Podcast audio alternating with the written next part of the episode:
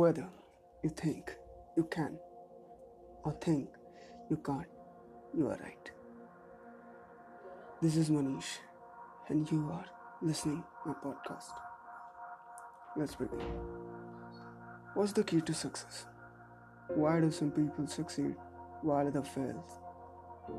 Earl Nightingale, the great success writer, broadcaster, and speaker, addressed this issue in his famous recorded message entitled The Strangest Secret.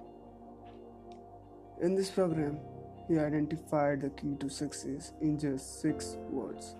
Of course, he went on to explain it more detail, but the foundation of his success secret is only six words. You would like to know the six words, wouldn't you? Well, before I tell you the key to success, you might be surprised to learn that the same six words are also the key to failure. Are you ready for the key to success? Here it is.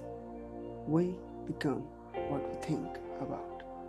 We become what we think about. On a gut level, does that make sense to you? Or not? In his research on the subject, Nightingale found that all of the great writers, philosophers, and religious leaders have agreed that our thoughts determine our actions. Here are the observations of a few great thinkers on this very point. Napoleon Hill said, What the mind can conceive and believe, the mind can achieve. The Bible contains numerous references of thinking, including this according to your faith, be unto you. Matthew 9:29.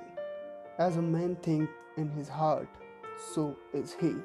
Proverbs 23 7. If you can believe, all things are possible. Mark 9:23. Ralph Waldo Emerson put in this way A man is what he thinks about all day long. Robert Collier offered the insight there's nothing on earth you cannot have once you have mentally accepted the fact that you can have it.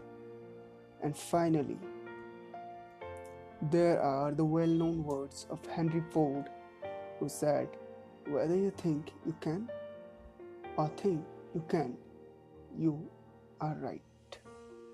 And the last but not the least, nurture your mind with great thoughts. Benjamin Disraeli.